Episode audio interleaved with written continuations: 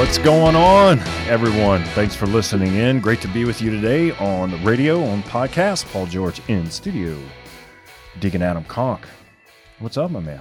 So good to be with you, Paul George. Absolutely. It's a nice hot summer, and we got uh, producer Chad in the studio. How do we come up with the name, producer Chad? I, I can't remember because he's not producing any. No, no, no, no, no. He he's a content specialist. Sure. He he uh, contributes much to the Have You Seen segment, Okay, so which people love. So that's part of production. I think people love. okay, so here's a here's an analogy. Have you ever? Do you ever? Maybe this is a Louisiana thing. I don't know. Did you ever grow up and you had an uncle who wasn't actually your uncle, but you called him uncle? yes, that's a Okay. good analogy. Y'all both It is did. just like that. Okay. Well, I didn't have that, but but I'm starting to be called that I had because I like have friends three. having kids. Yeah, I have Okay. like three uncles that weren't my uncle. and then you find out one day they're not really your uncle, but it's okay. You're cool with it. I was mad at first, but then I But they had a title. They had a title that wasn't really because it fit their relationship, maybe not Right. their role, but their relationship to the show. They're more than just like a Mister or a Mrs. You know what I mean? Mm. right. Yeah. Yeah. So I had an uncle who wasn't my uncle. It was my dad's first cousin, but he was like an uncle. But he wasn't an uncle. I, maybe a Louisiana Were you thing. upset And I had a few it? of those. No, I mean, when I found out, I was like, really? I kind of wanted him to be my uncle. Now he's not. He's a cousin, like a second, third cousin, you know? So Chad is producer Chad, but he's not really producing anything. Do you feel like I'm a producer on the show? Is that it? I feel like you should be. Okay. Like you should be an uncle. Sure.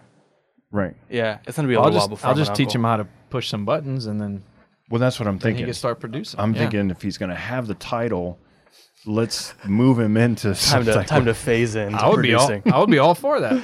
Man, we got a good show. Uh, I'm just going to throw it out there. We got like a trifecta of like powerhouse feast days coming up. Mm, yeah. August is always like I love August for that reason. It's a packed year of the feast days. Trifecta meaning Main like month, three in a month. row. But if you actually keep going through August, it's like, Boom, boom, boom, boom. what is Yeah. it about August? I don't, don't know. Augusto. That's beautiful, Paul. All right. Speaking of producer Uncle Chad, do you have a have you seen? What did you say? That is so interesting. Are for real though? Okay. I think 2020 is officially the year of the apocalypse. Really? Yes. So I'm ready. We've all seen tornadoes, mm-hmm. hurricanes. Mm-hmm. We even saw that giant dust storm Yeah. from the Sahara. Have you ever heard of a derecho? Derecho. Derecho. Derecho. Is that Italian?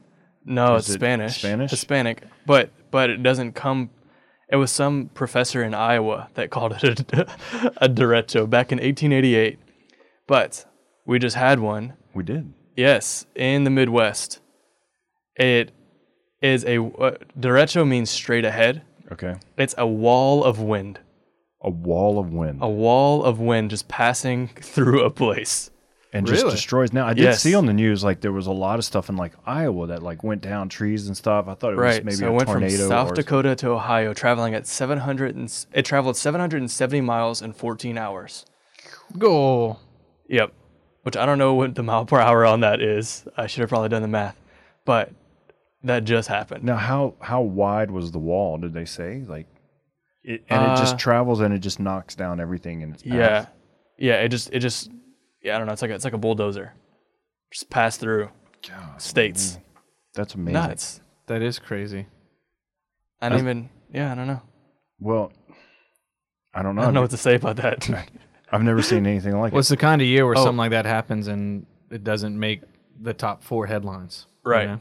Yeah, so I saw actually saw this invention where you know for those people who have a lot of tornadoes is that your your bed uh, goes up and turns so so it's you know it, it moves up and then the bottom of your bed turns into a tornado shelter. wow.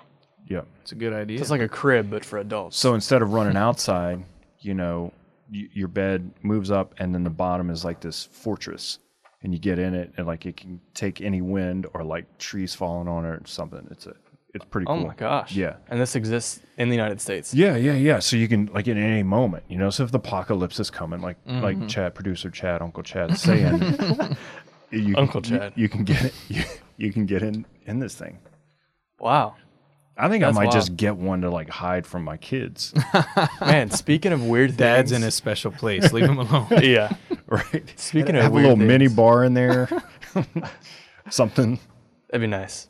Weird things that I saw recently too in houses is like in I think it's it's known for being in Baltimore or no no no Philadelphia, and people have like just random toilets in their basements, or Pittsburgh that's where it was, toilets in their basements. Functioning and toilets. yeah functioning toilets in their basements without any like privacy stuff around it. It's just a toilet, hmm. and it was because things were getting backed up a bunch, and so when things in the city got backed up, it would go into this little toilet in their basement instead of all over their house. Oh, gotcha. It was like a safety valve. kind of, but a full toilet. That's great. Thanks, Uncle Chad. You're welcome. These are the types of things that uncles talk about. Well, maybe instead of calling him producer Chad from now on, we just call him Uncle Chad. Yeah. Because this Sure. is exactly the type of things old uncles talk about. Yep. they just bring up random. I only ever, I only had one real uncle, so maybe this is just me making up for all of it. Yeah, I, my, my parents had a lot of sisters. okay. So, So- only one uncle. And was, Right. was he kind of, you know, He was, mm, I didn't.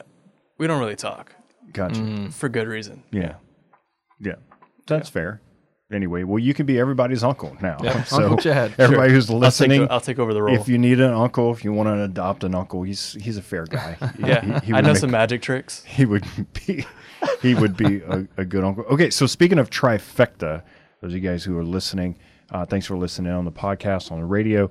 Um, August is like this month of powerhouse saints and feast days and the whole nine yards. I mean, okay, so in three days, okay, we got Saint Maximilian Kolbe. Hello, Feast of the Assumption, right? and Saint Stephen of Hungary. Boom, boom, and boom. Mm-hmm, mm-hmm. Three days in a row, and that's not including the fourth, fifth, sixth day. That's just three days right now, today, tomorrow, Starting and the next today. day. Yep. It's wild. Okay, so speaking of, let's go to tomorrow real quick because Feast of the Assumption, you guys are going to be busy tomorrow. Y'all are working. For those of you guys who aren't in Louisiana, maybe Deacon Adam can explain this unique feast day that we all share, but in Louisiana, kind of how we're celebrating it. Yeah, it's the sixth or seventh annual Fête Dieu du Teche, which started on the 250th anniversary of the arrival of the Acadians to this land.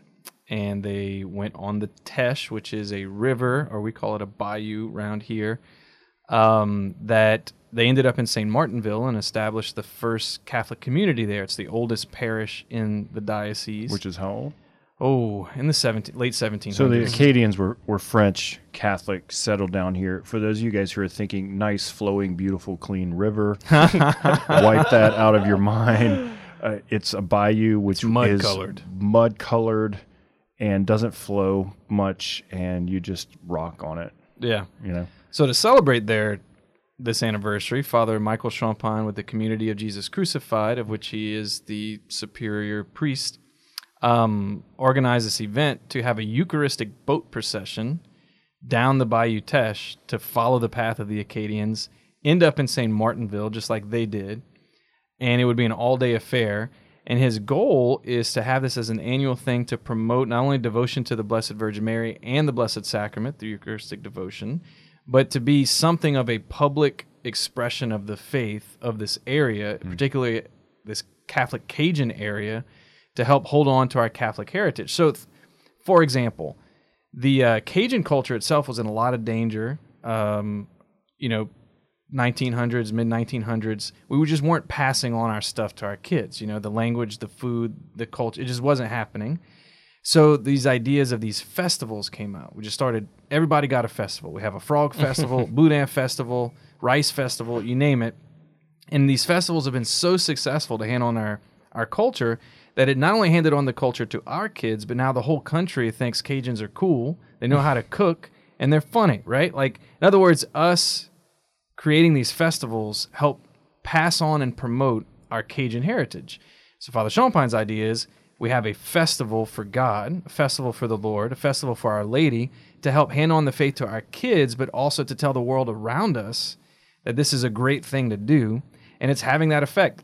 Last time I went last year, we had a on my boat we had a youth group from California that heard about the uh, the Fête Dieu du Teche. They they sent their youth group on pilgrimage to Acadiana to participate, and we had a few of those kids on on our boat. So it's it's working. You know, every year we do this, and we got it recognized as a state holiday. It's not a paid holiday yet, but that's Father Champagne's goal. is that in the state of Louisiana, uh, it'll be a bank holiday one day. This Feast of the Acadians is what it's called in, in the state of Louisiana, just recognizing the day they arrived on the day of the Assumption every year. So the day they arrived is on the Feast of the Assumption. Tradition tells us. I don't know. I do know that they flew under the flag of Our Lady of the Assumption, which became the Acadian flag. Gotcha. I don't know the exact date. It may be, but we're marking that date on the 15th of August. Now the significance of it being on the Feast of the Assumption is pretty awesome. It's Right. very umption. Very umption. very umption. very awesome for the Assumption. Because Our Lady, they uh, guided the Acadians in their hearts and through their journey on the sea. Of course, Mary means star of the sea. Um, it also means lady, queen. So she is both of those. As we journey on this sea of this life, she is that star who's already in heaven as we celebrate in the Assumption. She's already there, uh, shining brightly from there. So she's not like this dim light that we can't see. She's a bright light from heaven that helps guide us on our journey toward that same goal. Um, so, yeah, the Assumption, Our Lady of the Assumption, very important for the Acadians and for us. Now, when you say uh, boat procession, like the Eucharist is on a party barge. You goes on a party barge, and the monstrance is like 20 feet high. And uh, there are this year there's going to be almost 60 boats in a mile long procession for 30 miles. for 30 miles. It's beautiful, really. It's Wow. incredible. It has made international news. I've seen it on Yeah.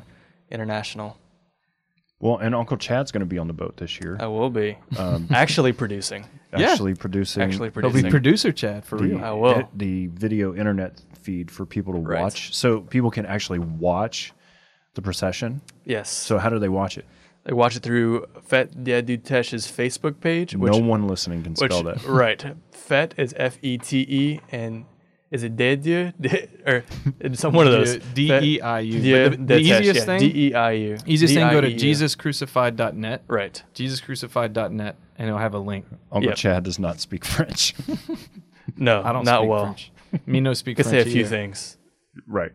And what's cool is every year the Pope Francis, the Pope Francis, Pope Francis gives a plenary indulgence to anyone who participates. But this year, because of COVID, anyone who watches the Facebook video gets the plenary indulgence and participates that way. It's the new evangelization. Yes. So it's important. Or listens to the broadcast, which will be on Catholic Radio for Acadiana all day uh, as well. So, So is there someone commentating? Like if you're listening producer to the Chad. I will be. Yes. if you're listening to the broadcast, is just like a motor in the background from the from the party barge, or are you guess, uh, actually like we're about to? I'll use my best. Father Champagne is my best approaching. producer voice, commentating voice. So it's just like for those of you guys who are listening, we're uh, Uh, yeah, yeah, to kind of explain. Well, people are watching to explain where we're at when there's times of, of silence, especially for a long time. But there should be, if I'm not mistaken, music playing and Yeah, there's stuff all different day. prayers There's an happening. and opening mass. There'll be rosaries. the yeah. office is prayed throughout the day. The rosary, different devotions. Um, so there's stuff happening the whole day. Right. So I I'll be talking in the silence. That's about it.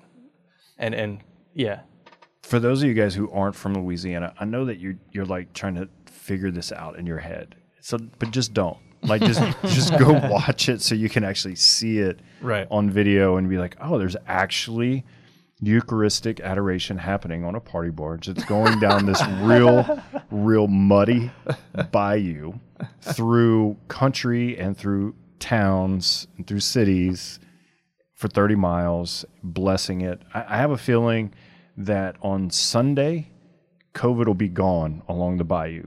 I'm glad you said that because in a particular way, the FET this year is being offered up for an end to the coronavirus. So Father Champagne has dedicated the whole day to that um, through the intercession of Our Lady. So We need Our Lady to be like that wall of wind. What do you call that thing? derecho. derecho to just push COVID.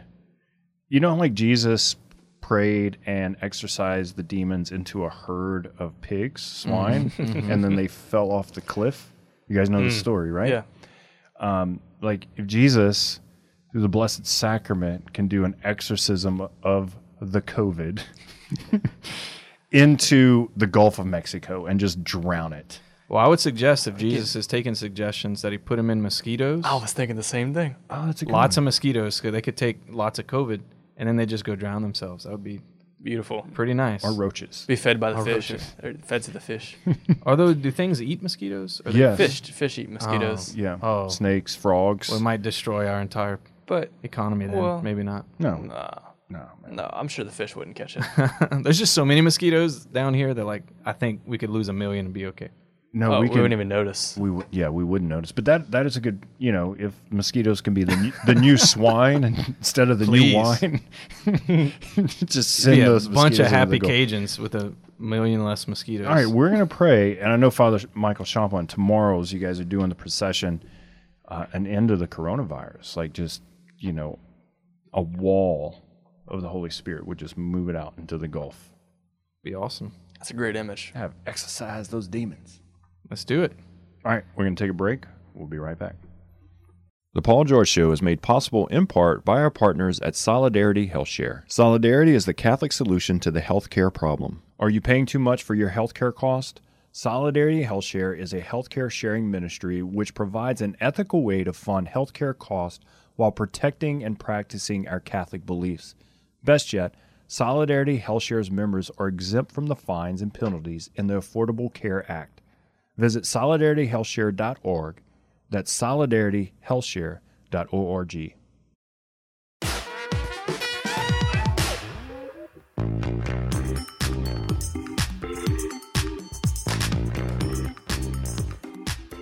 Welcome back to the show, Paul George, Deacon Adam Conk, and now Uncle Chad in the studio. I mean, th- this is just this is just great. Thanks for listening in. Uh, want to encourage you guys uh, to join us on our Cajun festival tomorrow, the Fête de Dieu.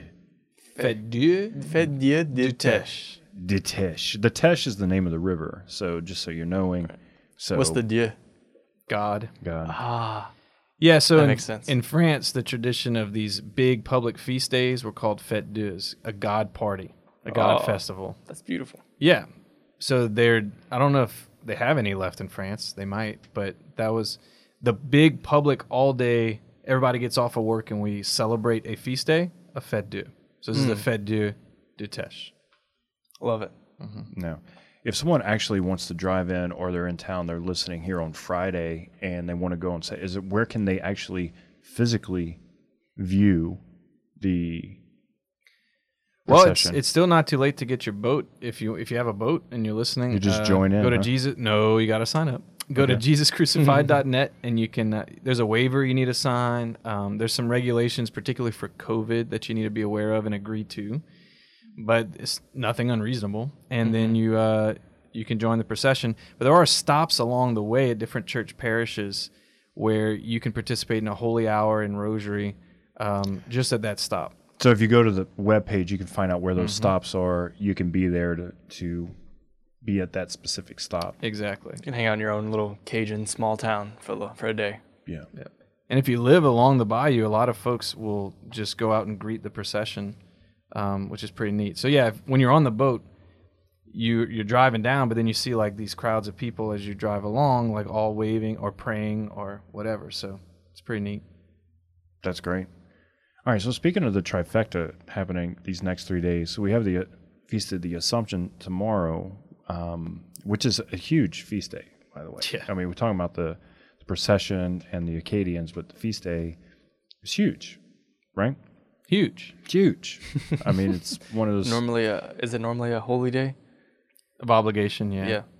yeah. But we don't have any of those anymore in COVID. Right. Plus, it falls on a Saturday, so it's always does. Yeah, it year. wouldn't have been either. Yeah. It's kind of weird um, in a sense of that. But usually the Feast of the Assumption is a holy day of obligation because we go and honor Our Lady, the Blessed Virgin Mary. It's a beautiful feast day. Traditionally, particularly for us as Cajuns, you know, our heritage being from France, that, that Catholic heritage, it, there's always been a special connection with the Acadians and the Blessed Virgin Mary, right? Mm-hmm. Which is why, uh, you know, we're celebrating this feast and Father Michael Champagne with the procession and whatnot. It's good. But actually, today is a pretty big feast day or saint day, Saint Maximilian Kolbe. What a guy. What a guy. Yep, we're all a bunch of wusses compared to him. Yeah, I mean, if you want to complain about life, go right ahead. But if you want to stop complaining, why don't you just read about the life of Maximilian Kolbe? And then it'll put your life in a whole new lens of, you know, meaning and purpose and, you know, like what's, you know, what you should be worried and complaining about. I mean, this guy was the real deal. Absolutely. I mean, a holy Franciscan priest to begin with, greatly devoted to Our Lady, uh, so much so that he founded an organization, the Militia, Im- Militia Immaculata. And he's actually one of the patron saints of media because he used every uh, new media at his disposal, which was mainly printing, uh, radio, to promote devotion to our Lord and to Our Lady. So he he was very much like a creative, innovative type priest, right? Um, but then, being from Poland, being Catholic, being a priest, he gets captured by the Nazis, sent off, sent off to Auschwitz, that famous concentration camp. Um, Which is crazy. He was ordained at age 24, you know, young, and just came out of the seminary on fire for the gospel. You know, uh, a lot of people don't realize Maximilian when he got, you know, he was already ordained a priest, living this great life, and had already done a lot of work that's right. in, including in the media and in print of spreading the gospel through media and print um, before he ever got captured and sent to concentration camp. Yeah, even before what he's famous for, he had done so much work for the Lord. And this is what always gets me as a very young man, mm-hmm. right? Like, I don't know, we kind of see the saints as like these older, wiser figures, but the vast majority of them were younger than like me Right. in, it- in their activity. yeah, they have a host of saints that died at like 24 or 24, something. yeah. Yeah. And so he accomplished a great deal for the Lord before his greatest work in the concentration camp. Yeah.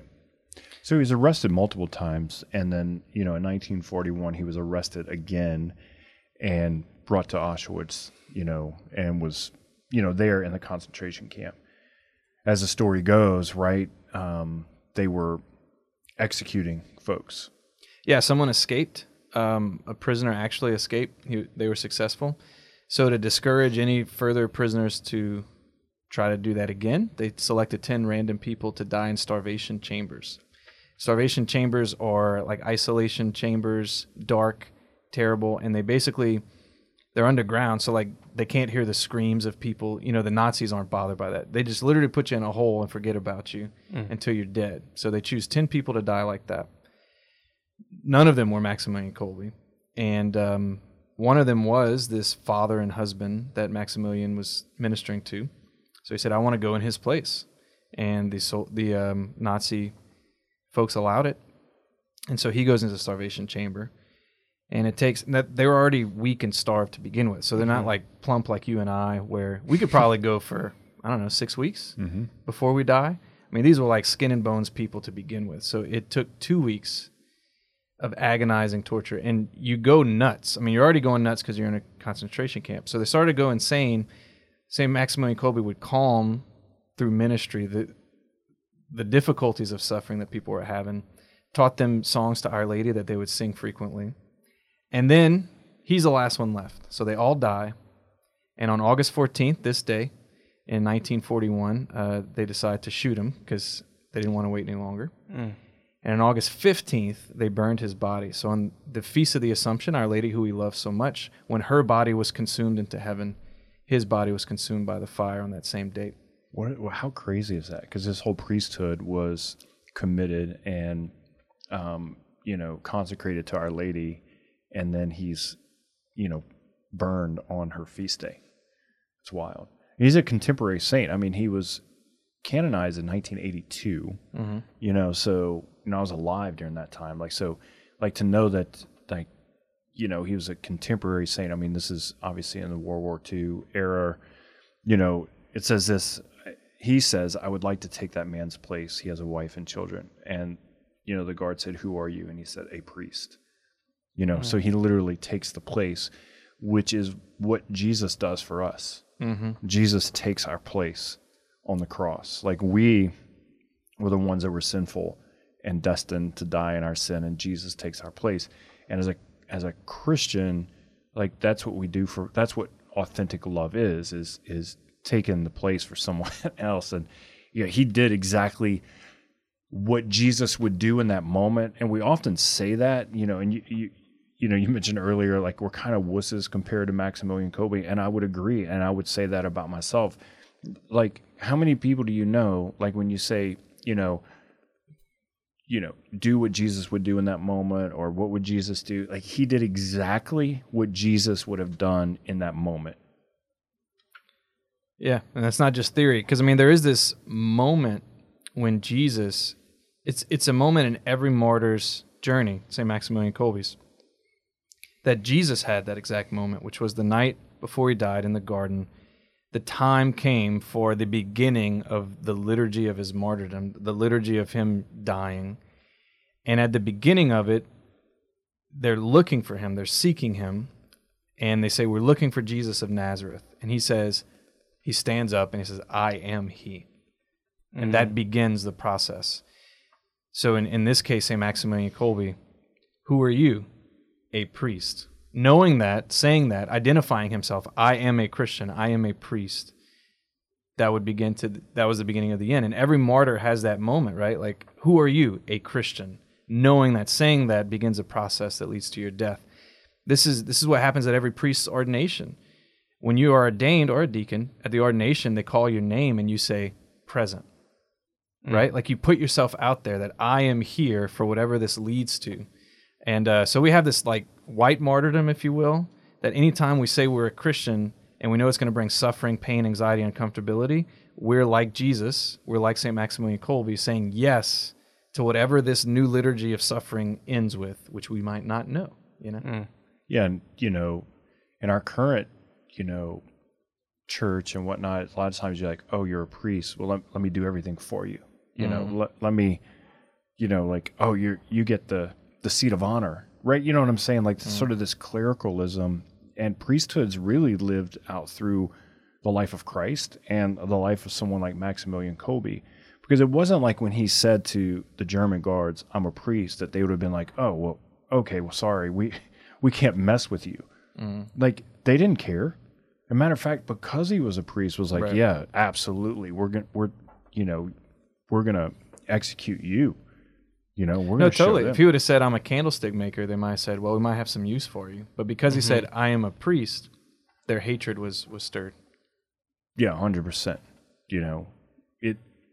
You know, I look at the life of Maximilian Kolbe and I think, okay, this guy lived in the contemporary times, not far reach for us, a, a human being, uh, obviously, who just made a choice to live for Christ. Like, how often am I willing to do that? And look, you know, I, you know, I don't know this, but probably not in my lifetime will I be thrown in a concentration camp. Okay, but the word martyr means to witness. It means to be a witness. I don't know if you've ever had an opportunity in your life where someone actually looked down on you. You were humiliated because you told someone that you were a Christian or a Catholic, and almost to the point where they were venomous to, towards you.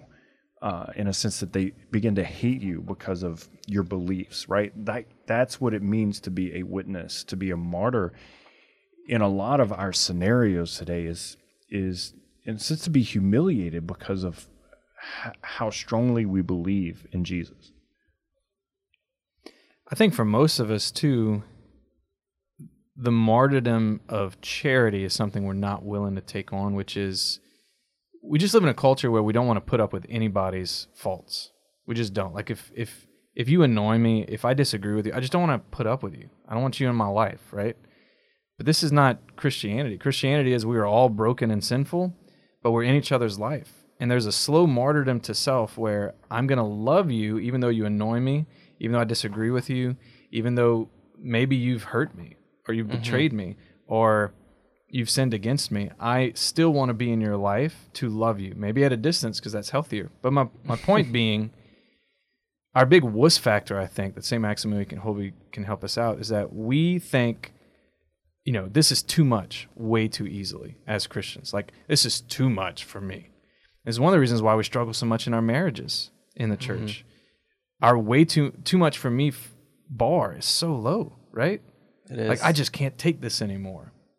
It is. That's something I've been I think about too. Is is evaluating my own like you have like this fight or flight response, and I think that we sort of in, in our marriages will have like a flight response whenever things get really difficult.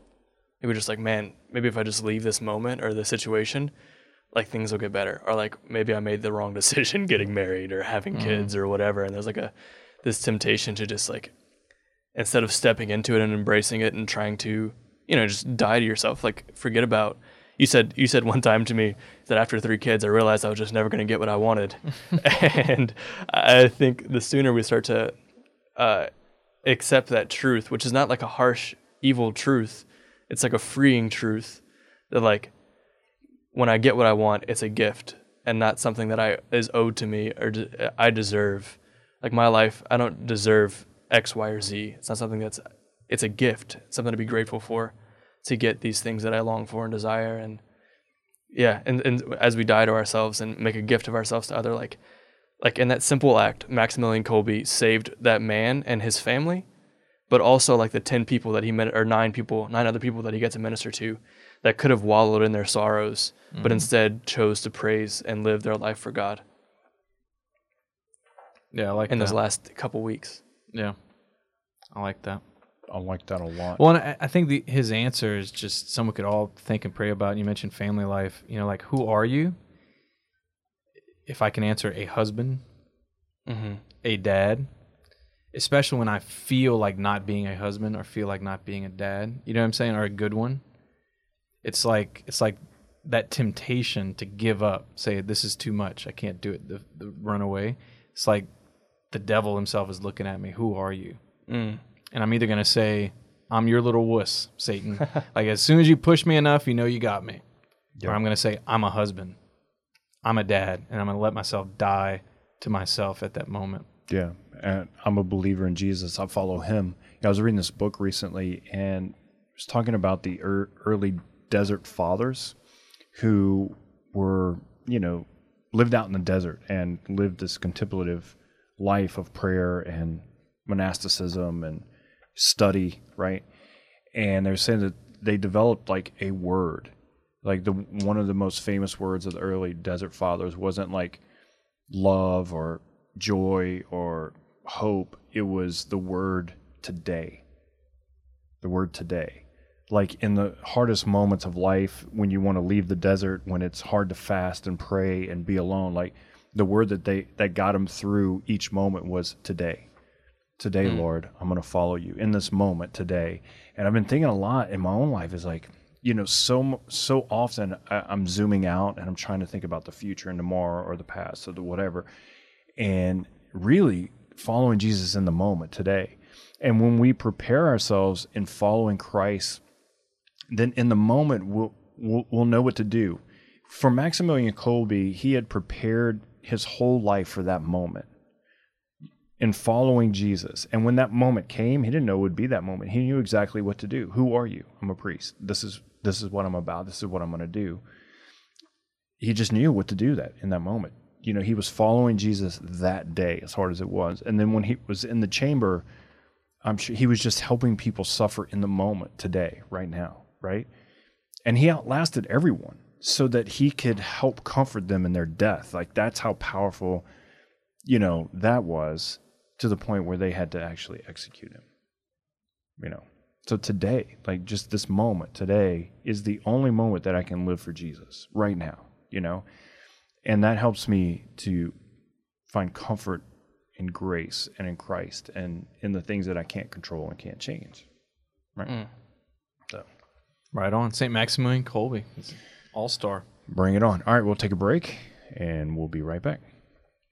The Paul George Show is made possible in part by our partners at Solidarity HealthShare. Solidarity is the Catholic solution to the healthcare problem. Are you paying too much for your healthcare cost?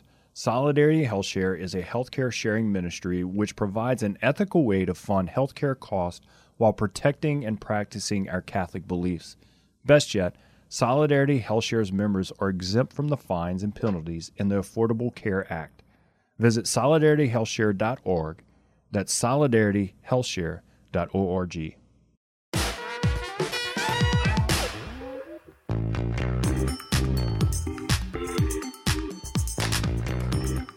Welcome back to the show. Paul George, Deacon Adam Conk, and Uncle Chad in studio. I don't know why it makes me laugh because it fits. I think. I think we, we can fit the Cajun theme. You call me Nonk Chad. Nonk means uncle. Right. So you do know French. I don't. I know some. You know some words. some words. Yeah, I couldn't speak to my papa who speaks French. But you didn't know what fête de la I didn't know what Dieu meant, de. but now I God. do. Yeah, God. See, Well, you, and you can't mix it up with deux, which is two.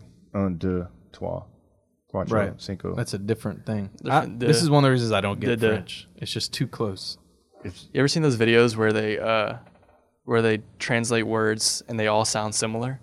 And it's like verse, verse, verse, verse, verse, verse, verse, verse, verse. And It's like a whole sentence, but all the words mean something different. So speaking of uncles, I had no idea this was going to come up, but this is the perfect tie-in. I got to be honest with you. So I took French all through high school. We? Okay, and I learned nothing.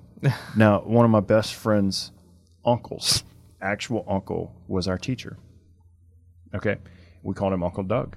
Everyone called him Uncle Doug because my friend called him Uncle Doug, and so he became everyone's uncle. Well, the great thing about having Uncle Doug as your teacher is that eventually he would just give you the answers to everything. so we get the answers to the test, and I learned no French and passed, which is really, really important. That is another victory for our educational system. Yeah. know. So thank you, Uncle Doug, for all your help. But that's what uncles do. They give you answers to test. I mean, you can't be an uncle and be mean. There's no mean uncles. You And shouldn't be. If you're a mean uncle, you don't deserve the title of uncle. You're Well, then you wrong. become that uncle that you don't talk about. Right. right. That's the mean uncle. The Yeah, crazy uncle that shows up at Christmas and you're just like, that uncle? But most uncles are just supposed to be great uncles, right? They give you the answers to Should the be. test, right? So I actually had a teacher named Uncle Doug. like only in Louisiana would that ever ha- actually happen, That's right? beautiful. And I wish I could make it up, but I can't. but, you know, here It's we all are. right. You, you turned out okay. Yes, I just don't know much French. So, all right, here's the next of the trifecta. You guys ready for this? This is a pretty cool uh, saint coming up on Sunday, uh, August 16th. Saint Stephen of Hungary. You got you guys know much about Saint Stephen? Not the one of Hungary. No.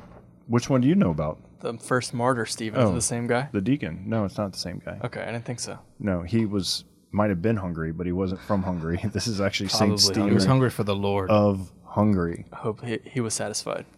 he is now. um, So, do you guys know much about him? Yeah, a little bit. I mean, he's a king, which is neat. Yes. How'd you know that? Well, I mean, I know some Talking to things. Adam. I mean, here's the thing. we Deacon have, Adam we have actually a saint who was a king. Like he was royalty. I've had a few. Okay. It's, it's crazy. I mean, think about like Saint Donald Trump running the country.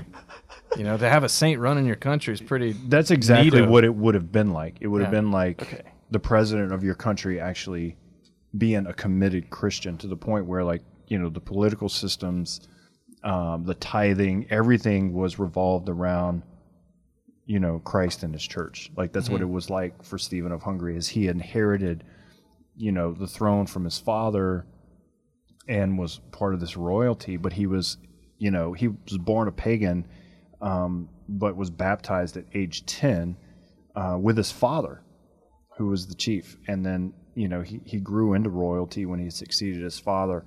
Um, he adopted a policy of uh, Christianizing the whole country, both politically and religiously. That- I mean, that's using your your your power, your for good, right? Your Yep. your abilities, your gifts for good. Like, and and he was able to do that. You know, like how crazy is that?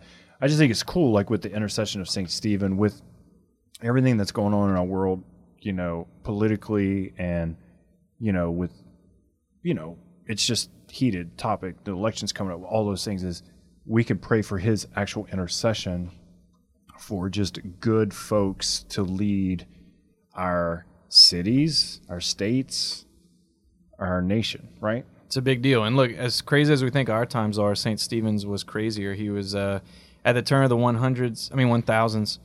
And I mean, the, the pagans had destroyed the Roman Empire a few centuries before that, but the, the paganism that just flooded the the continent was still around, right? So like, as these countries become Catholic and Christian, there's still this like bubble. You, paganism doesn't just go away, and the fruit of it doesn't just go away. So it was a tumultuous time of of the church clashing with that that pagan culture and, and its influence.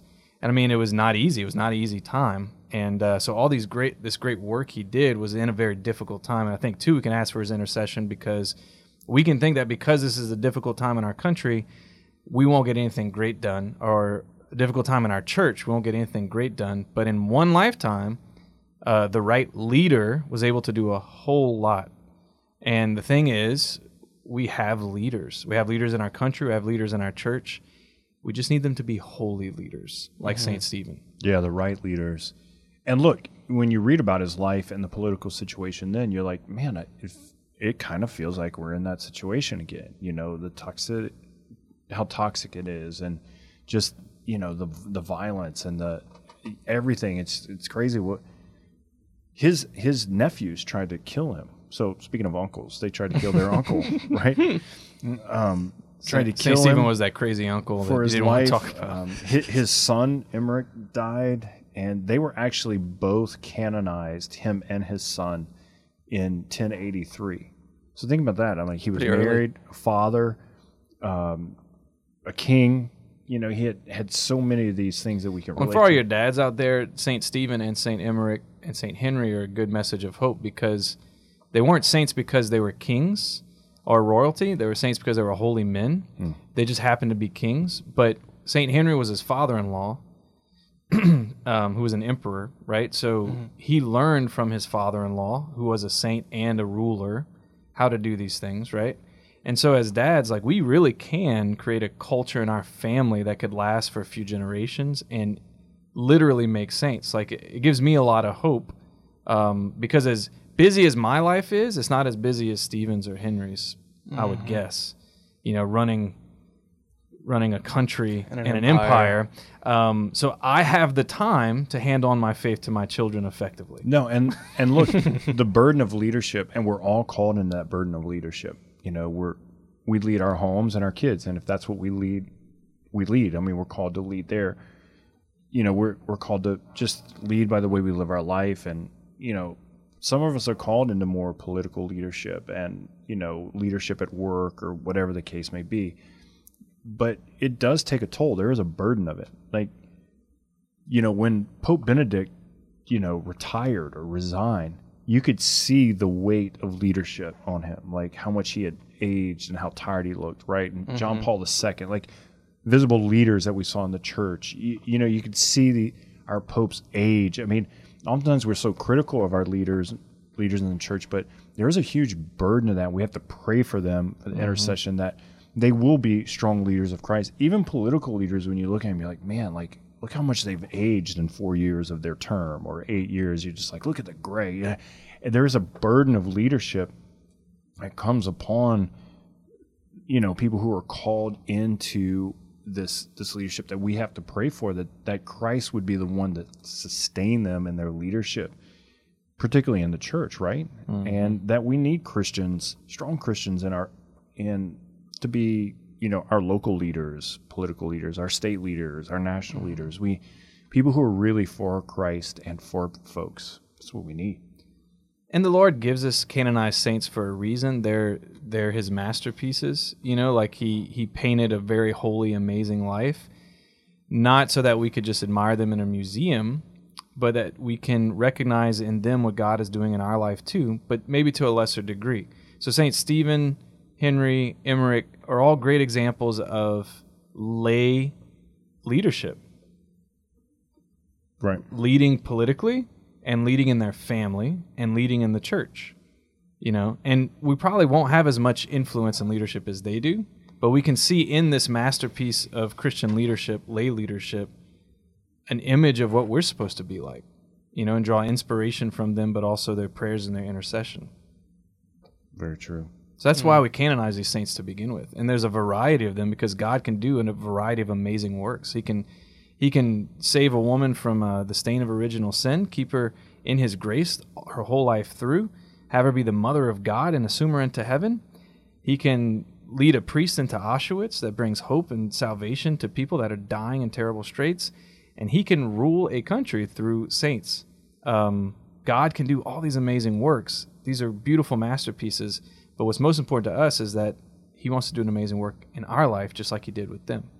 all three of these saints that we're talking about today Stephen, Maximilian Kolbe, the Feast of the Assumption, obviously, bless them, but were all raised in families, right? And their families had a huge impact on their holiness, like their life for Christ. And like that's where we learn life the most. Like that's where we're catechized and formed, you know. And so often that we put so much pressure on the church or our schools or whatever to do all the work. And actually, we're called to do the work you know, for our families and our children, and you know, to just to give them th- this this place where they can learn to be themselves in Christ, so that when they become an adult, they can live that life and be like a Kolbe and a Stephen, you know, and like that's the that's the beauty of it. That's what we're called to lead right there. It only takes like a short reflection on your own life to realize like your greatest w- wounds, but also your greatest lessons were learned like at your family's,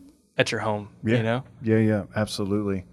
Speaking of um, cool names coming up, you guys are wives are both due this year, Yeah. right? Or Well, next year, Within a month of each other, yeah. within yeah. a month of each other. Is it a race? I think Probably- I'll win Yeah, I'll I go with the think- Conks. I prefer I'd prefer that Adam wins to be honest. The deacon, because that would Wins. mean we were very late and you were very early. right? But Neither y'all, of them y'all is also ideal. have No. y'all you also have more experience, a little bit more. a little bit. Eight kids Yeah. to one. I just don't want my my son to come out that early. and Right. so y'all That'd be are a little both scary. having boys. Yep. Little In- baby We boys. are. Any names picked out? Not really. So can I suggest Emmerich? Uh, you could say we have a name picked out, so Yeah, dude. you Sounds could, like a you could spice. suggest it to Adam. Is Deacon. em, is Emmerich? Emmerich is not the name we So that's chose. the name of it. Well, the thing is, we're due around some pretty big feast days, so we'll have an idea, but we really need to wait to see what day he's born. Dude, you've Now, really would got you an ever- opportunity to name. You know, you just have a long list of names you gotten to choose, which is awesome. Mm-hmm. You know what I mean? Like you, you've you just you get to be creative, as creative as you want to be. I feel like I feel like the first few children, you have these names that you've been thinking of for a while, but after that, it's just Throw him like- out the window, yeah. Yeah, Well, we had to do that with our first kid. It's amazing how God does that to you. He just puts something on your heart, a name for your kid. Mm-hmm. we had a certain name going to like two weeks before, and then it just switched. You know, Wow. In prayer and And then when, else, so- when Thomas was born, were you like, you're a Thomas, and Thomas is your name? you know? no, but I'll do that with the next kid. you are whoever. and I am your father. You are Emmerich, and Emmerich will be your name. I am your father. He was going to be Joshua Paul Joshua Paul. until about two weeks before we had And him. he's Wow. Thomas Daniel. Daniel. and you have neither a Joshua or a Paul. That's right. Just slip through. Well, God had his own idea. I had my idea. Mm-hmm. You know, I was like, yeah, Old Testament Joshua and like St. Paul, he's like the New Testament Joshua. He goes into the pagan territories and just conquers them for the Lord, and that's what this son's gonna be. You are Thomas. But Gotcha. no, God had a different plan. Yeah, we uh, the name for so we're gonna be he's gonna be John Christopher unless two weeks before something changes. John Christopher being the middle name, and that was something we talked about like two years before we got married, which is Dang. kind of bad. Probably probably not prudent, but I mean, baby names are always out there, man. I know I You know. know. it wasn't prudent, but I have got my wife brought There's it up. things that are less prudent than talking about baby names. You know what I'm saying? not. Like, so, I mean, if that's as It worked out. imprudent as you guys got, then, uh, you right, know, right, right. Did pretty well. Probably yeah. You did pretty well. And there are some saint days if your kid's born on that day, you can do without it. Like, Mm-hmm. for example, around our due date is St. Gregory Nazianzen and St. Basil. I don't think Basil is going to be one we pick. So, you know, I don't Yeah. mind going with a different name. But, like, if you're born on, like, an important day, I mean, I would feel really bad about not naming my kid. Right. Like, like you're going to be due around Chad, the Feast of St. Thomas Aquinas. Just throwing I that out there. I mean, I can you can you find it within yourself to name a son something other than Thomas if he's born on that day? It'd be difficult. Okay. okay, I It'd did be really tough. At least a middle name. I don't know. Yeah. I did it. What'd you do? I did it. I did it. You did what? Yeah. well, so son Jacob was born on the feast of Saint Augustine. That's one you could pass up though. He's awesome. He's powerhouse, and it, he is his intercessor. It's still just a Right, his- odd There's a lot name. of there's It's a lot an of odd millennial name. Catholics that are naming their their boys Augustine Yeah, mm. Augie, that I've seen. Augie, yeah. Augustine. I don't but think I like I Augie. had a name picked out that I felt like God gave me, and I stayed with it. There you go. What's his middle name? Paul, Like you? like the saint, Nice. not like me. Paul Paul is Paul's middle name. He's probably more like you than he is the, like the saint. I just if I had to guess. Probably. Probably. But y'all are both like the saint, so it's okay. Yeah. N- no. Yeah, but, nah. we're we're we're a work in progress in the George. aren't we all? home. Aren't Yeah. we all?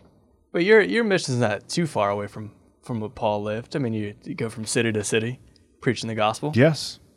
So right. not too far off. Done that a lot in my life. Yeah. You know, Hey, I'm maybe you're slowing not down. maybe you're not a saint yet. and but Paul was a tent maker. I think it's time to settle down and make some tents. you know what I'm saying? Some good tents. Yeah, like Yeah. That, and that's something that people don't realize. Oh, Paul was this, you know, great evangelist. Yes, great saint. Absolutely. You know, wrote most of the epistles. hundred percent. Right. He was he was radical and shipwreck. Uh huh. And he was also a tent maker when he needed to be. Like he needed to work and earn money and you know make a living or whatever. And um, Sounds intense. it's a it's a great vocation he as probably well. spent most of his time outside of the tents. traveling from tent to tent. yeah, but there was a point where he gave it up and it became past tense. This is exactly what I But have for to you, deal with. for you, it's more. Wonder future- what his future pretense. present tense. Present. We're not making them right now. How do you know? Oh, okay. Yeah. Nice. So oh. you've been working on it secretly, Yeah. building up Yeah. your craft. Poverty was his pretense. Nice. Hmm. Paganism was his pretense, It was, yeah. actually. So It's getting pretty tense in the studio right now. Maybe we should move on. Listeners are like, sorry. "What is this? Is this a Catholic show?" yeah, Kinda. Where were we? They'd actually seriously, you guys. I mean, tents were a thing back then, by the way. It You still is a thing. tents. Probably bigger than what they are now. I mean, we have tents to camp There or to still are little party tent tents, companies. you know, tent mhm. companies. But you know, tents were like a legit thing. And think of how long it took to make a tent. No, it was hot out there. The cloth and the sewing and the Imagine whole it. deal. when, you're, when you're on the beach, you want a tent. It's nice. One of those big tents. That's mm-hmm. actually been an, an intercessor I've been praying to is Saint Paul the tent maker, Mm. Nice. not the shipwrecker, not Saint Paul the shipwrecker, because he wrecked some ships. I don't know if he drank a lot. I don't know if he just didn't know how to sail, storm, whatever. well, to be fair, he was on, on a he was a prisoner. A couple. I'm not praying to Saint Paul the on prisoner, the, on the on the boat. Or St. Paul the murderer. Saint Paul the murderer. Yeah. I've prayed a lot to Saint Paul the evangelist. Right now, Saint Paul the tent maker. You know what I'm saying? Give Oh, me yeah. some tents to build. I build, know Paul. what you're saying. Yeah. So anyway, oh gosh. So we have a trifecta coming up. So, you know, if you listen to the show, if you haven't listened to the whole thing, you know, you can go back and listen on the podcast. But uh, I want to invite you guys to pray either with the intercession of Our Lady of the Assumption, uh, the intercession of Saint Maximilian Kolbe, or Saint Stephen of Hungary this week, this weekend. Particularly like what are some things in your life that you need specific intercession for some prayers for you know? Because i think it's important to identify those things you know in your prayer. And one of the beautiful things you know because we talk about saints on the show uh, feast days is they're not just cool stories. They're they're real people who lived real lives of holiness. Not only do we honor but they actually are alive in heaven interceding on our behalf if we ask right Mm-hmm. Yep, and there's this beautiful tapestry every night to remind us of that. The stars, we have that North Star, or the moon, if you will, the brightest of which is the Blessed Virgin Mary, who we celebrate tomorrow. But glittering the sky are all these more or less dim canonized saints and non canonized saints that guide us to that heavenly homeland as we journey. Yeah, I'll probably never be canonized a saint or recognized, but I hope at least that I lived, you know, a life of you know, trying to be trying to be saintly, but I'm a work in progress. So my word this week and this month has been just the word today, like the word of the desert fathers. It's so simple and so human uh, that the moment, uh, like right now, I just think today, like just be for God today in this moment, you know, and that's the invitation for us that the saints didn't, you know, try to be anything but who God was calling them to be in the moment, in the day, today, through the suffering. And, you know, there's one thing certainly in common with all the saints that I know is that they endured real life and real suffering. And they learned what it was like to live for Christ in the moment, in, in the day, right? Um, so that's the invitation for everyone today. So thanks for listening. Uh, you can find the show on the podcast on Google Play, iTunes, SoundCloud. Share the show. Go to discovertheartofliving.com. You can see what we're doing.